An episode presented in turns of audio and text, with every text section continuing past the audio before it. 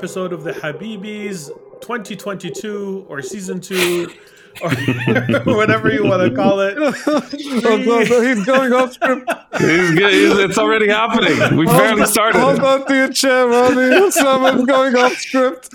I, just, I was yelling YOLO before we started. going off script and drinking good Arab tea. I am your host for this week, Osama Dorias. And I am Fawzi Mesmar. And I'm Rami Ismail, and I'm terrified. terrified of what's happening. terrified. Which one did you like more, season two or 2022? How do we do this? I, I, I kind of like all of them. All right. It's, the, it's the Habibis. The Habibis are eternal. Khalas. Yes. I, I, lo- I love the adrenaline shot at the beginning of the Yeah. episode. Before I was hyping myself up, I was like, when I was still muted, I was like yelling "Yalla" into my microphone. uh, Sama starts, and I'm I'm ready. Let's go. I've missed you too. It, it's I missed you too. it. yeah, we're recording this one a Dr. Hub bit with a big start, with a big start of the season. That's how you gotta go. So yeah, actually, we ended the last season with a request from our fans to write in or call in, uh, but we don't have phones, so I guess they all wrote in. And So, could have we could have thought about that a little better. yeah, we should have. and let us know uh, what their their best memories, what their thoughts were about last season. You know, suggestions how we could improve all these things. Uh, and we got mail. We got a bunch of mail. So how about we start with that? What do y'all think? Let's do that. Let's go. All right. So we'll start with Susan, who is a longtime listener and has written in a few times. We love you, Susan. You're wonderful. Uh, Susan says, Happy podcast birthday anniversary. Thank you. It's so hard to pick a favorite moment, but I could probably just say all the segues. Ooh, I love the segues. We're good at those. Don't worry about that. they kind of sum up the lightheartedness, creativity, and affection that characterizes the show in my mind.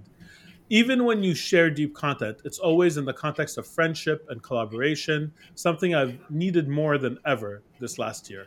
Aww. Oh, it was a good one. That's- Maybe I should have left that one for last. How do you top that? Well, speaking of It's not a friendship and collaboration, look at the email. It's like So- to segue the email back into itself. It's, uh, it's like a, Yeah, a, a new well done. We'll make it meta exactly. uh, we have another email from Jeff. Uh, Jeff writes, "If I had to pick a favorite podcast moment, a memory, it would have to be the Osama laugh track. Hearing his disembodied laugh edited into the end of the episode." It was surreal and hilarious, and I'm so glad you committed it committed to the bit suggested in the title. That is awesome. uh, he goes on to say, in truth, though, there are too many great moments to count. Rami's story of Ramadan spent in the pizza shop, whose owner he later rec- reconnected with, Fauzi's discussion of his journey from Jordan to Japan to Sweden, and everywhere in between. Osama, or sorry, Dr. Hub's enthusiasm, awareness thing now. of good segues. Oh, the segues came up again. Beautiful relationship advice and infectious laughter. Aw, this is so sweet. This is not a Habibi's email. This is a Dr. Hub email. Oh, Dr. Hub email. This is, this is, good. This is a spin off. He goes on to say, "No wonder he's such a great teacher." I'm gonna cry. oh, You're y'all are a joy to listen to every week, and I can't wait to see what you talk about in the year to come. Aw, that is Aw. well, let, let me give you a second to recover. Uh, from the Discord, Sada writes, a little late to the party for this, but favorite memories from the Habibis are definitely Fauzi's story of his journey into the battlefield launch. Osama's hearty laugh that is just filled with so much warmth and joy, and Rami's stories of flight training and describing how landing works. You can absolutely tell how passionate you are and how meaningful flying is to you, and it's so cool to listen to. And whenever the Habibis talk about creativity and the creative process, very thankful for the crea- for the Habibis community as well. It's been so wonderful to connect with everyone here. It is the loveliest community by far. It's It amazing. really I might be a little biased, but I still think it's true. I feel like um, Um, um, uh, Osama has been um, uh, promoted from Dr. Hub to Professor Hub. because he's also Professor. teaching. Uh, Ustaz Hub. Ustaz. what, what, how do you say?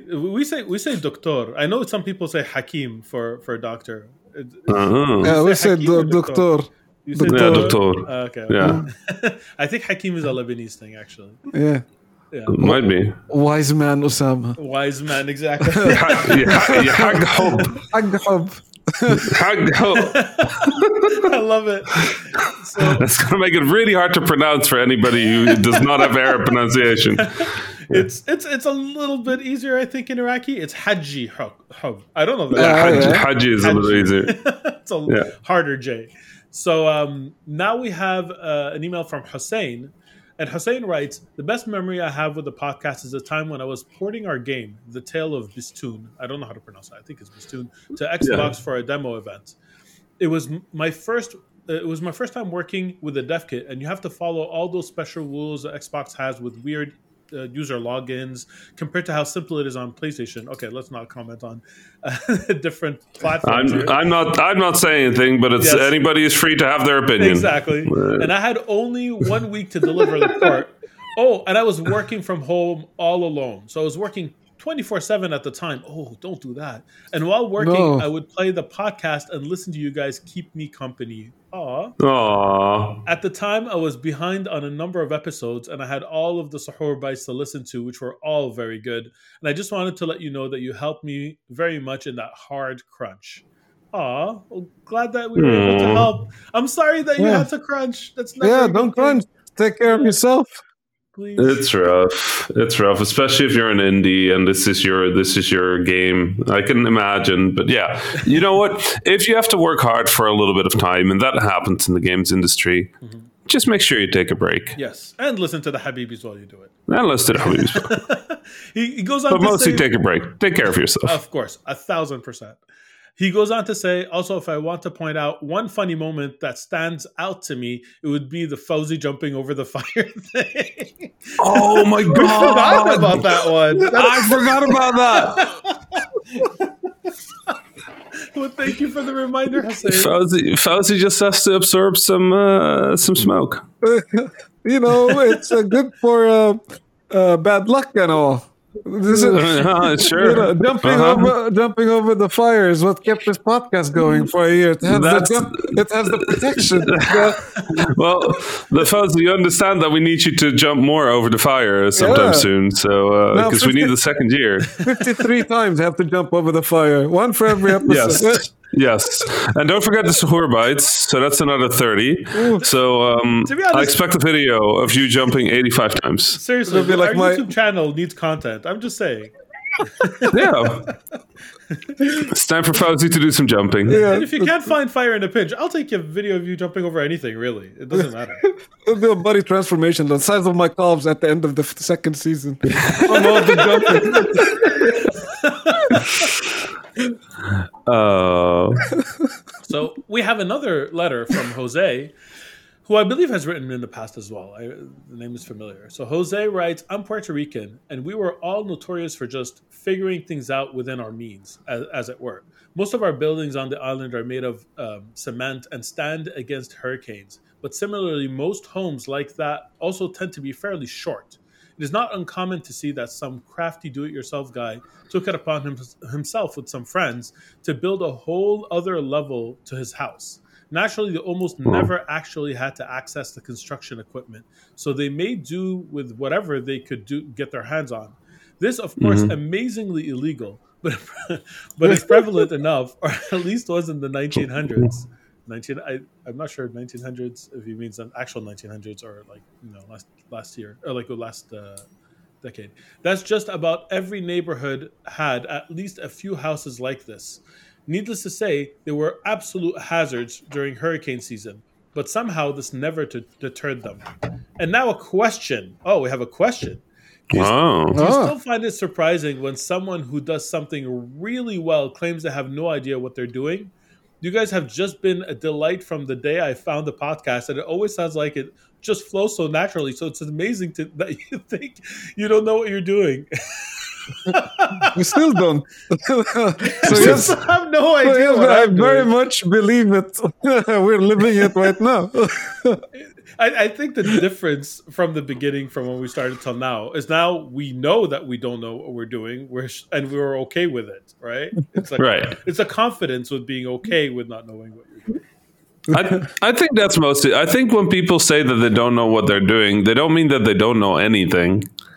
You know, you do a thing for long enough, you'll learn some tricks. Like I, I've gotten really good at editing in Audacity, uh, even though that was a skill I didn't have. And we found good programs that we record this with, and we sort of have a flow. We know when to talk about things. I think during the week, every now and then, something will happen, and we'll have a thought and be like, "Oh, I can talk about this on the Habibis," yeah. right?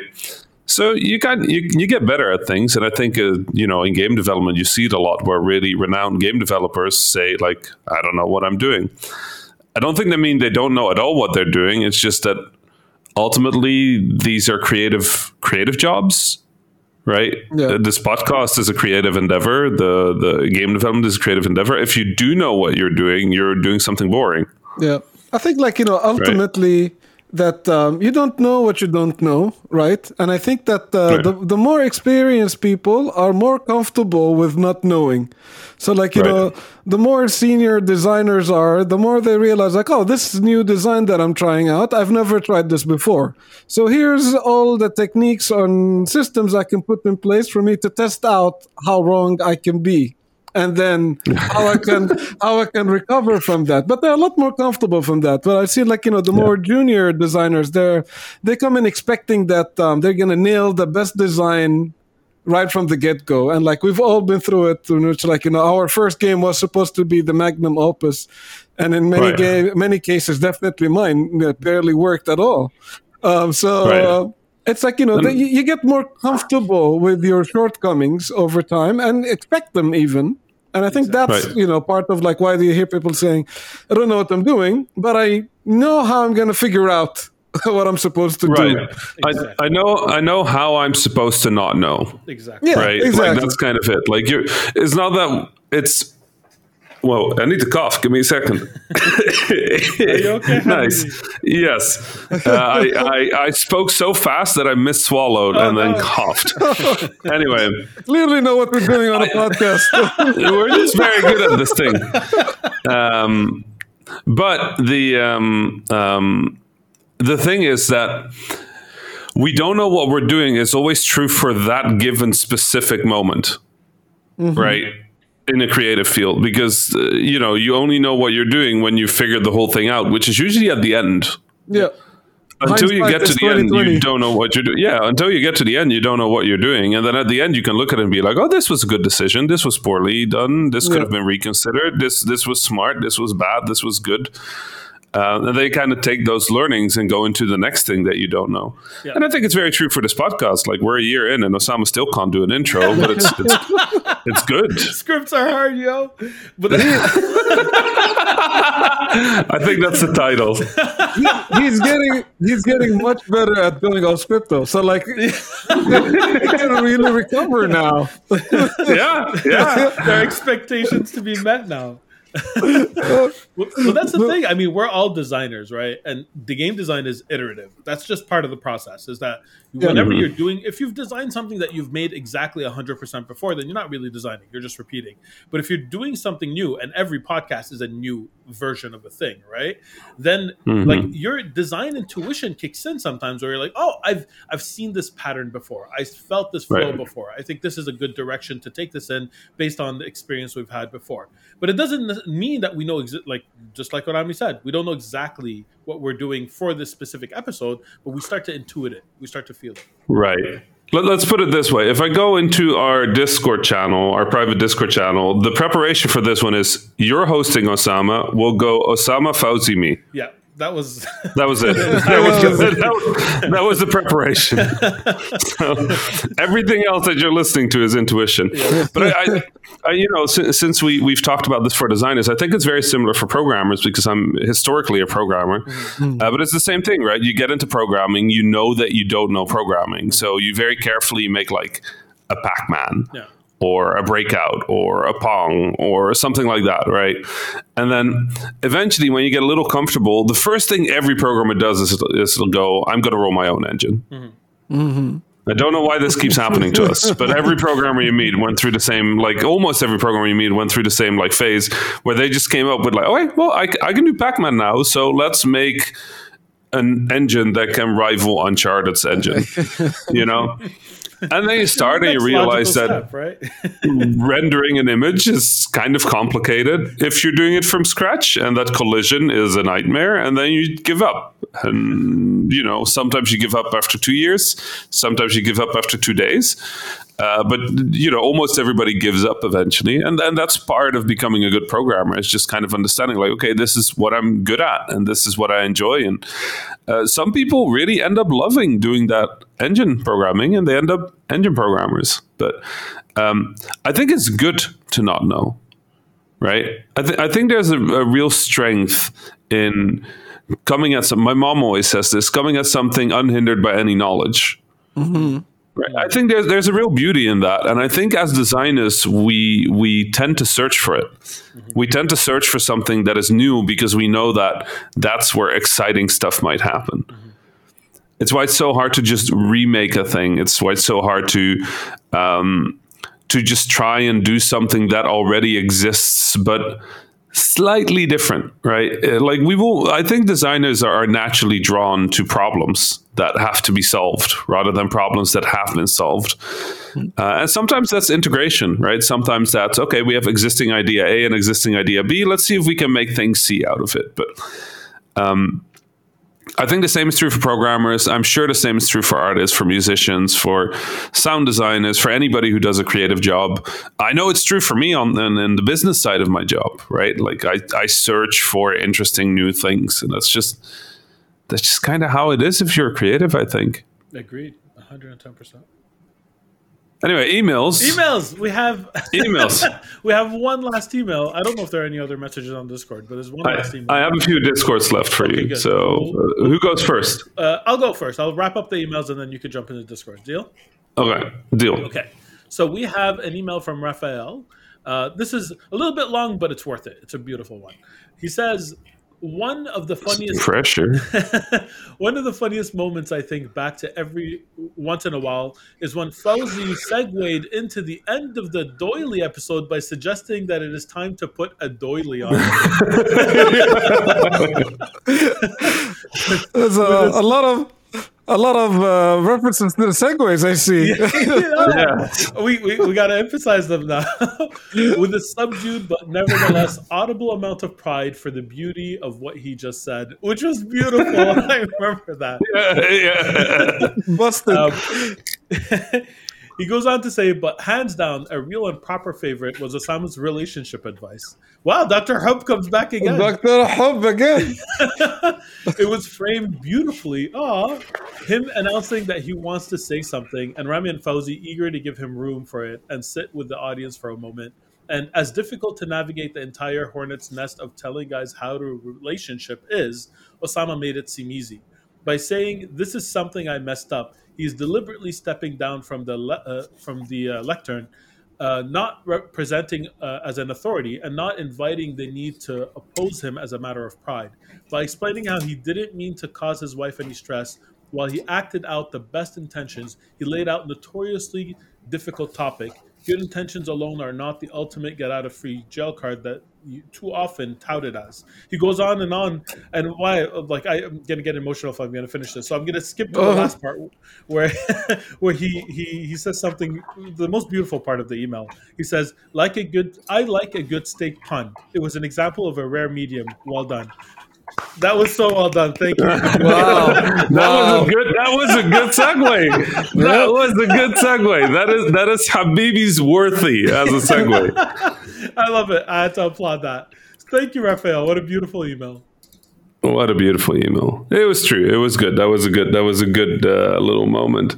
Um, Let me run through some Discord. Rapid fire. Sahab posts, congratulations on one year old Habibi. Special thank you to Rami, Osama, and Fauzi for helping make those hours filled with joy.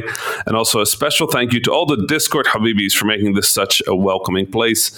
Again, thank you to everybody in the Habibis Discord over at discord.habibis.com for being wonderful, like genuinely wonderful. And also want to do a huge shout out to the mods over there. Um, let's see. Zahab wrote, uh, yeah, thank you on the Discord. Ailey writes, Alpha Mabruk to the Habibis. It's been a real pleasure listening to you three every Friday and a bigger pleasure getting to know everybody in this Discord. Here's to a hundred more years of Habibis. Oh my God, that's a lot. Of that's a lot. More years. Uh, let's try.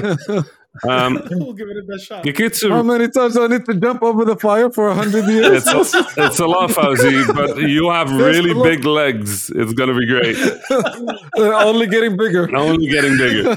Um, uh, Gekitsu writes, uh, couldn't have said it better. Making a really fun and engaging podcast, not exactly trivial, but to have it spawn such a good community, that's the real test. And I would 100% agree.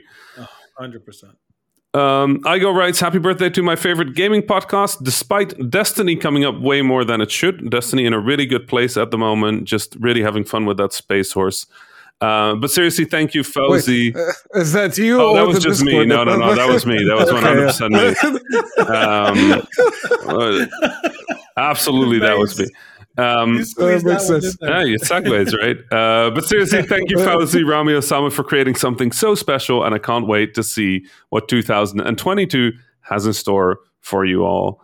Um, mm-hmm. That uh, there is more. We don't have time to talk about more because 2022 indeed has a lot more to come. We've uh, just started on the year, and uh, it's been a what a start! It's been a start to the year, hasn't it? Yeah. what a start to the year. They usually say that January is a slow uh, news month. yes, not but, Oh boy! Since we're not recording this, this a little late, later than usual, we get to talk about what just the happened. Big the big, the big, the big thing. Yeah, I was yes. shocked to hear that uh, Microsoft acquired Activision Blizzard. Yes. Yeah. I still can't believe it. It's so hard to wrap my mind around that. I mean, yeah. I, I, knew I knew that they wanted to make one other big purchase. I had a feeling, not that. Sure, but like a, a, purchase is not the purchase. I know, I know, and Activision Blizzard was not the big purchase that I was expecting. Honestly, I, w- yeah. I thought it would be uh, more along the lines of a, a Ubisoft. I thought Square. Square is also right. In, in Square was kind of like it, it kind of looked yeah. like a you know like a good place to do an investment, good IP, good range, not too expensive. But this is like this is not fair. Yeah, this is like the biggest acquisition in gaming history. I By think. like five x. Yes, exactly. And yeah. the only reason it's five x because the previous biggest acquisition in games was a few weeks ago, and that was at twelve point eight billion. This one is That's at right. seventy billion. Zynga yep. almost 69 billion. it's, it's I think wow. I, I, think like when we, when we look at uh, you know when we're looking at it from a gaming industry perspective, you know, Activision Blizzard is a huge company, right? Yeah. Massive. Yeah. Uh, with billions of dollars worth in uh, in the market clearly. But then when you you know zoom out a bit and you look at um, other tech companies who has trillions of dollars of market cap, then it's an entire different ballgame. Like kind of like the the, the the purchase kind of makes a bit more sense. You go like, oh yeah, they can they can afford that. Oh, they can afford it. they, can, they, can, afford a lot more than that as well. I'm I'm not worried about them affording it. It's just when you look at the you know if you look at the um, the global uh, ranking of of like video game company values, right? You've got. Microsoft, which is the only one that's sitting in the trillions, if I'm not mistaken, because obviously it's yes. it's a lot bigger. They've got Tencent at 600 billion. You've got Sony at 150 billion. You've got uh, mm-hmm. at 93, NetEase at 70, and then Activision Blizzard at 63. This is a company in the top 10 buying a company in the top 10, right? Yeah. That's why it's remarkable. That's wild because, hmm. like, after that, the list kind of continues Nintendo, Roblox, EA, Unity, yeah. but like you don't expect stuff to happen there. Like Zynga is at like 17. That was a, that was already like a remarkable thing. But then beyond that, you don't really yeah. see a lot of moves in that space. But I think also like um, uh, I, I, know that we we uh, don't always think of it in traditional gaming, but if you look at um, Google Play and App Store, then that list gets bigger. Mm-hmm. Right, yeah. um, and like uh, you know, Google Play, for example, makes uh, what is it, sixty billion dollars of revenue annually. The App Store makes eighty billion, and like um, the majority of that revenue is games. Right, Game Pass makes two hundred billion yeah. a day. if we keep mentioning it on the podcast, it will eventually.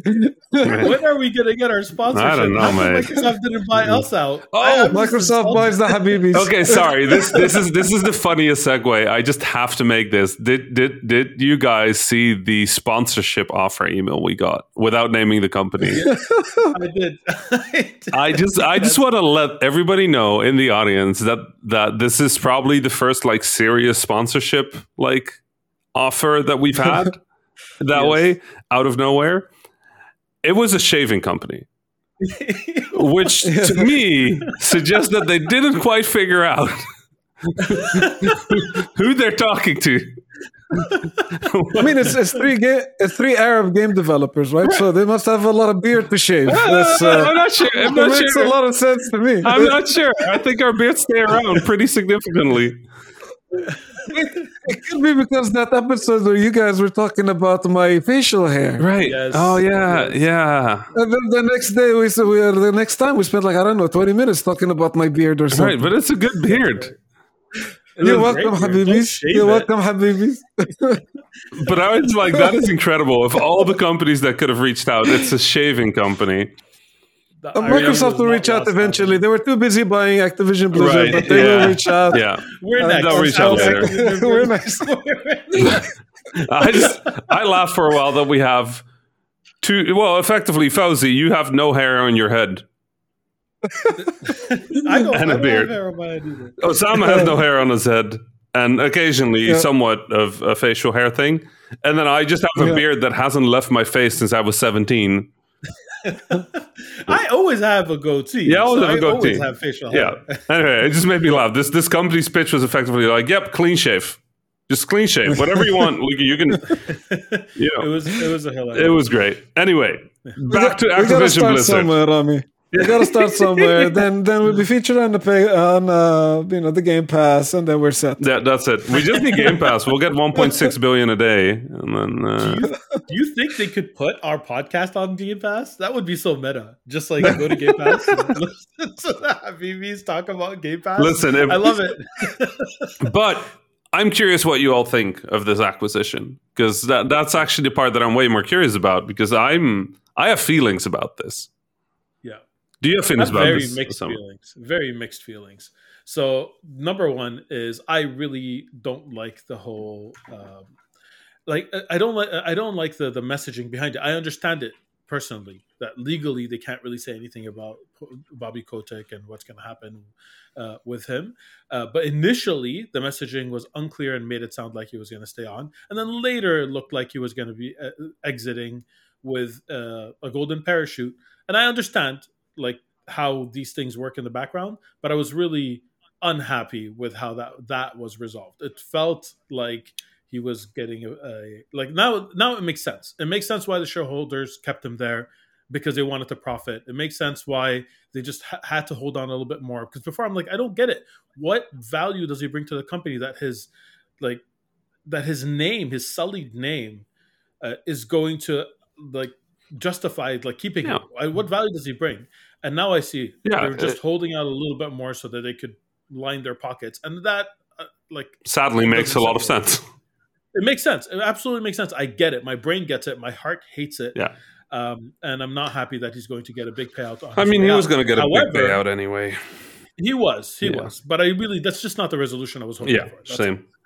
The however, I hope Microsoft is traditionally known as a, being a very good employer within the games industry. Of course, there's always exceptions. Your your direct mm. report, sorry, your your direct manager is always going to have a bigger impact than the rest of the company. But in general, my friends who work for Microsoft companies, in general, they're really happy. they're they're they feel like they're respected, they're well treated, they have good good systems in play. Mhm. Um, to, to so I'm hoping that overall it's going to be a good move for people who are working in terrible conditions. Microsoft is not known to let people go at the end of production like Activision is. Like, hey, record sales, 800 people laid off um, is is a normal thing at Activision. It's not at Microsoft. They have their own problems. Like, I know that they they they give a, it's hard to get a permanent status at Microsoft. Mhm. There's a lot of contracts, but I'd rather a contract where you know the end date and you could you know do something about it than just being let go randomly whenever out of nowhere. Yeah, Yeah. for sure. Yeah, I don't know. So I, I hope that part, like that part, I hope mean it's good news for Right. people. I just I'm and I tweeted this yesterday, but like I'm I'm just so I hate it so much that it seems that one of the reasons this acquisition was possible was that the market value of Activision Blizzard took enough uh, enough of a dip Yeah. that it was uh, worth opening that conversation over at Activision Blizzard, right? Um, and I think that is part of how this deal got taken. Is Activision Blizzard was so bad to its employees that the that the value took a hit, and that Microsoft saw an opportunity to to move in. I'm not sure if that's what happened. It's purely speculation, but kind of knowing how this industry works, I think it was definitely part of what happened here. Um, and then the other part is just like, yo, that's a lot of consolidation of power Yeah. like the you know it's starting to stop looking like competition between microsoft and sony at this point because like microsoft has eternal money Yeah. it like does it it doesn't end like you can't you know like if they bought bethesda and that was it okay but we're we're talking about microsoft buying activision blizzard with such casual it's almost normal at this point microsoft bought an incredibly big thing Yeah. sony can't compete with that i don't know what i don't know what they're They cannot. there- they bought a thing that's a third of the size of Sony, and it was nothing to them. Yeah. Like that's that's really what it boils down to. Sony could not have made that purchase and cannot make a purchase as big. Just it's not feasible. right And competition is good. People like right now, I, I understand that a lot of people are like, "Oh, Game Pass is going to be great." Yeah, I don't doubt that Game Pass is going to improve. no i i but I, I do doubt that oh, I mean, in the short term, no in the short term it's going to be a little better but yeah. In the long term, Yeah. because there's no competition, it has no reason to to stay better. Yeah. right. Yeah, uh, that's what I'm worried about. I'm also just worried for for you know indies at large. Like we have less and less options to to fund games. Right, Game Pass has become such a big part of of funding games that for an indie, it's really hard to not use it, to not want to be on it. Which means that a lot of games are being shaped along the lines of Game Pass. Right, like you know, we we need to make sure that this game might be attractive to Microsoft which kind of returns us back to like the early days of when I was an independent developer in 2010, where really what you were trying to do is convince a room of four people at Valve or a room of like six people at Apple that your game was worthwhile, and everybody was making those games. Yeah. Like the, the whole point of indie was that as an independent developer, you make a game, and even if it's for the smallest niche, if you can convince that niche to be interested in your game, you can make enough money to make a next game. But games got more expensive, which means we needed external funding, and external funding, whether you're going through a publisher or not, right now is highly dependent on Game Pass, and it's gonna be more dependent on Game Pass. Publishers fund games, and then just turn around to Microsoft and go, "Well, you want to." Game Pass this, and if the if Microsoft says no, then the publisher might reconsider whether they take that game at all, right?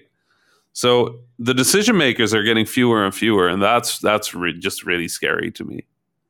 It is. Yeah. I think, I mean- um, like from from my from my point of view, um, I think that uh, the the competition, as Microsoft sees it, is beyond just the realms of the games industry. So um, uh, I think this is like a this is a strategic uh, move by them to kind of like. First of all, it prompts a response from Sony or other Mhm. uh, companies in the business, but it kind of makes it difficult for other companies outside the business to kind of go in. Yeah, Um, and uh, I think, like you know, Microsoft and a lot of other companies are seeing um uh, a different future for the industry than what we see currently. hmm And uh, uh, there's a lot of strategic steps into kind of uh, taking a foothold into that future. Yeah. Uh, uh, whatever uh, it may be, and how it's going to shift is going to depend largely on the technologies we have and how you know the players vote with their wallets and um, and all yeah, of that. That is so important right now. That yeah. the players vote with their wallet. That players vote honestly, because there there there are a lot of futures that are possible ahead of us, right? But mm-hmm. it's very clear what future a lot of companies are steering towards and i'm i'm not sure i like that future but maybe i'm maybe i'm old fashioned after 10 years in this games industry you know maybe i'm a little old fashioned um, you know like a change is inevitable right. and i think it's about um, um, uh, good change uh, uh, is part of change yeah regardless because that's the, the only kind of change yeah. you know we can only move forward yeah um, so how we readjust as an industry, I think it's a very uh, interesting thing to to see unfold over the next couple of years. Yep. And I think Microsoft has been reputable uh, a lot in like with the developers that they worked with, uh, with their ID program, with how they worked with their partners in development, and all of this. Uh, Microsoft has been like you know managing the the the, the gaming division in a, in a very uh, positive very way. In- very positive way, very interesting way, very consumer facing way as well. Yep. So uh, it'll be interesting to see how that um, evolves, uh, goes forward yeah. as well. Yeah, how it evolves as they gain power in the industry. Because even though Microsoft is obviously Microsoft is obviously playing a bigger game, right? Like you said, it's it's yeah. not just about the games industry for them anymore, but um, I do think that doesn't change the impact it has on the industry. Like uh, Dr. Hobb once said, intent is not the only thing uh, that matters. Like the outcome matters too. Um, and I do think that Joker. I, I, do, I do think that when it comes, oh, is this Dr. Hobb? Yeah. I think that it is really important that we that we keep focus on the games industry, right? Because that ultimately that is an important part of, of creativity. It's an important part of expression. It's an important part of culture. And yeah, it you know it can become monetized. It can become economy. It can become commerce. It is all those things, and I'm I'm happy that it is all those things. But uh, keeping the yep. balance is going to be a really important thing over the next few years, and I'm I'm really worried about that. You know, with all the yep. you know, and this is not Microsoft, but like with semi-aggressive or aggressive movements into NFT and and blockchain and uh, yeah. these new monetization strategies that you're seeing everywhere. And, you know, you can kind of feel the industry adjusts, right? It's very flexible. Like Fauzi was saying earlier, it's very flexible, it's very adaptable. The people in here are creatives, they're problem solvers. They'll work their way around any context that the games industry throws at them. The same way we started making roguelikes and multiplayer games when Twitch became a big thing because they're replayable and people can stream them, right? But yeah. I don't yeah. know what that looks like when uh, this whole play to earn thing becomes a thing or or uh, you know we we change our industry to be completely subscription based like uh, so, uh, ultimately it comes down to the players. Right. If the players want it they create the market for for it. If the players don't want it then it doesn't exist. Yeah. it's kind of like if we draw parallels from the movie business you know like um, netflix is very disruptive to like how people consume movies. Right. And like um, if you talk to people that work in the movie business there's a lot of people for and there's a lot of people that really hate the netflix model. Right. Um, and like you know some people believe that movies should be consumed in the cinema and like that's the the best way and netflix is killing the cinema and all of that stuff. Like there's a lot of opinions about it but ultimately netflix exists and is a competitive force yeah. because a lot of people like to view movies that way. Yeah and the cinema still exists and a lot of uh, and uh, a lot of movies Blu-ray get like still exists. huge openings physical. right Yeah. exactly and blu-ray still exists and all of that is because there's people that still buy them and there's still Yeah. people that still go I- to but I think cinema. I think, and I, I I know that that is that is a comparison that you could make, right? But the part that worries me is that for us, there's no meaningful difference between play in each of these contexts, right? Going to the cinema is a mm-hmm. completely different experience from watching the movie at home. Watching the movie digitally can be a completely different aesthetic choice than owning the the movie on a disc, right? Mm-hmm. But whether you Yeah. are streaming a game or whether you bought a game or however you're playing the game, right? You're playing it on the same device in the same context in your living room, right? And Mhm. let's also be honest. Like, I understand that ultimately this is the responsibility of, uh, well, the responsibility is a big word, but this is something that players have a lot of, of say in, right? What they accept, yep. what they do not accept. But I also want to remind you that we are the industry that successfully can convince people to spend hundreds of dollars on a box that might contain a card for their favorite soccer player. Right. We this is our job. Our job is to create worlds in which people ascribe value and meaning to digital things that inherently have no value or meaning right? We're smoke and mirrors but we're smoke and mirrors in a way that players love. That's what we're trying to do. I think that's what a good game des- designer a good game developer is trying to do is construct a beautiful fake world right? Yeah. One that you want to be part of, one that you can grow in, that you can learn in. But we've also seen in the industry that when money becomes too much of a driver in that, that the games industry can take all of that knowledge of how to manipulate people into believing something is good or manipulate people into believing a character is real or a high score is meaningful, right? That we can use it to manipulate people in very negative ways right? To spend yeah. money when they don't have it, to keep playing when they should sleep, to fill their exams because they they couldn't pull themselves away from the next competitive streak in the game that they're playing. Like we have dark patterns, we have uh, a history of, of manipulation. Our industry is very good at that because that's effectively our job, just applied yep. evil. So as, a lot of other industries that have design mm-hmm. at the heart of it. But um, what makes uh, this industry and any other industry accountable for these things is that we need to uh, maintain a moral code. Yeah, um, that is. Um, uh, not in this industry, not in any industry, uh, is measured or t- traced by money. Right. Um, so um, the moral code and keeping ourselves um, up up to uh, standards standards that we set ourselves right. to ourselves and peers. Yeah. Um, as professionals in this industry, as it does happen in a lot of other industries too. So, I agree with you, Rami. It's uh, it's about monitoring the change, right. but also uh, in, uh, in order for us to uh, constantly maintain the conversation, yeah, uh, around um, the moral moral best practices to how we work ultimately, I think there there's two parts, right? There there's two parts to this to this equation. One half is the gamers vote with their wallet. No no discussion can go over what money is doing, right? It's it's still an industry that needs money to make games. Um, on the other side, I think what Fauzi said is exactly right. This is a conversation that we as developers need to be having with each other in private, in public, uh, to to help people make those decisions right? With proper understanding of what the impact is, what the risks are, what the opportunities are. And, and so far, I've been really hopeful about how the industry reacts to a lot of things. I think we've we've gotten smarter about talking about business as an industry mm-hmm. as well, more honest about talking about business as an industry as well. Um, but it is you know consolidation of power, like uh, new these these new more exploitative models, like I don't know. Like it feels like a lot is happening. I'm I'm feeling a little stretched. You know, feeling a little tired. Mm-hmm.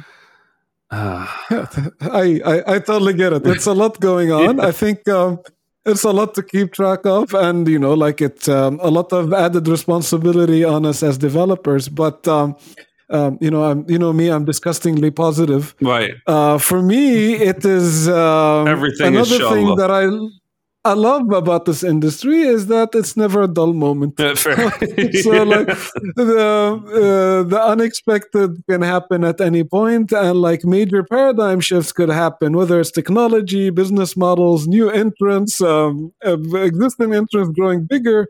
Yeah there's always something going on and then like flips the whole formula upside down and then here we go again let's try to figure this out yep. and uh, I, I love that yep. you know exactly. that's why i'm in this business for sure i've lived through that many times like like i keep telling people i started working on mobile games before the iphone and during the iphone becoming a big thing and seeing that shift happen over the, the course of just two months where all of a sudden people had handheld device like everyone had handheld devices that could play games that was massive mm-hmm. and like we don't know what the next thing is going to be we just don't know i mean uh, i started in the time knows? of flash games yeah totally like um, uh, rami started working on flash games um, there was a period in, in my career in which like um, you know, free to play was starting to become a thing, and people were like, "What? You give people games for free? What? That, that doesn't make sense." um, yes. You know, there was a period in time in which like um, we're gonna make games and we gotta put them on CDs because we're not doing these cartridges stuff anymore. People are like, what cartridge? Why uh, cartridge is the best? You, you can't Yes. break it. Yes. Um, CDs so- have loading. Why would you want to do Mhm. that? yeah, exactly. So th- things are things are bound to continue to change, and uh, like I said, it's one of the things I love about this industry is that it uh, keeps us on our toes. So somehow, like this podcast, in which like you know anybody could go off script at any point, and you gotta stay on your toes. I love it. Th- that's that was an epic segue. I love it. Off script is that it's- the title because- of this episode? It's, it's because um, you know this is a podcast in which we're supposed to talk about video games, but we talk about emails and business acquisitions. So you know, at some point, inshallah, we'll come back to talk about the games we play. but I guess that ship for has sailed now- for this one. But for now, for old time's sake, let's put a doily on this episode. Put a doily on it. I think that's it. Thank you all for joining us for another episode. This time in 2022, season two of the Habibis.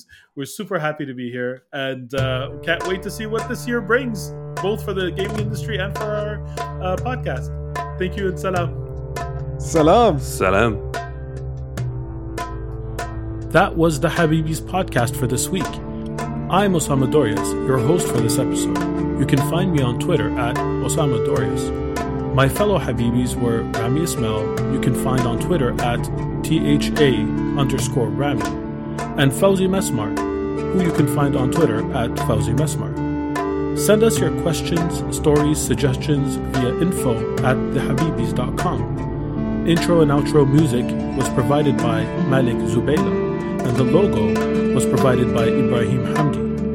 The Habibis is a weekly podcast about three game developers drinking good Arab tea, new episodes launching every Friday, inshallah. If you enjoyed the show, don't forget to subscribe on your favorite podcasting service or check out thehabibis.com for more information. Thank you for listening, and Assalamu alaikum.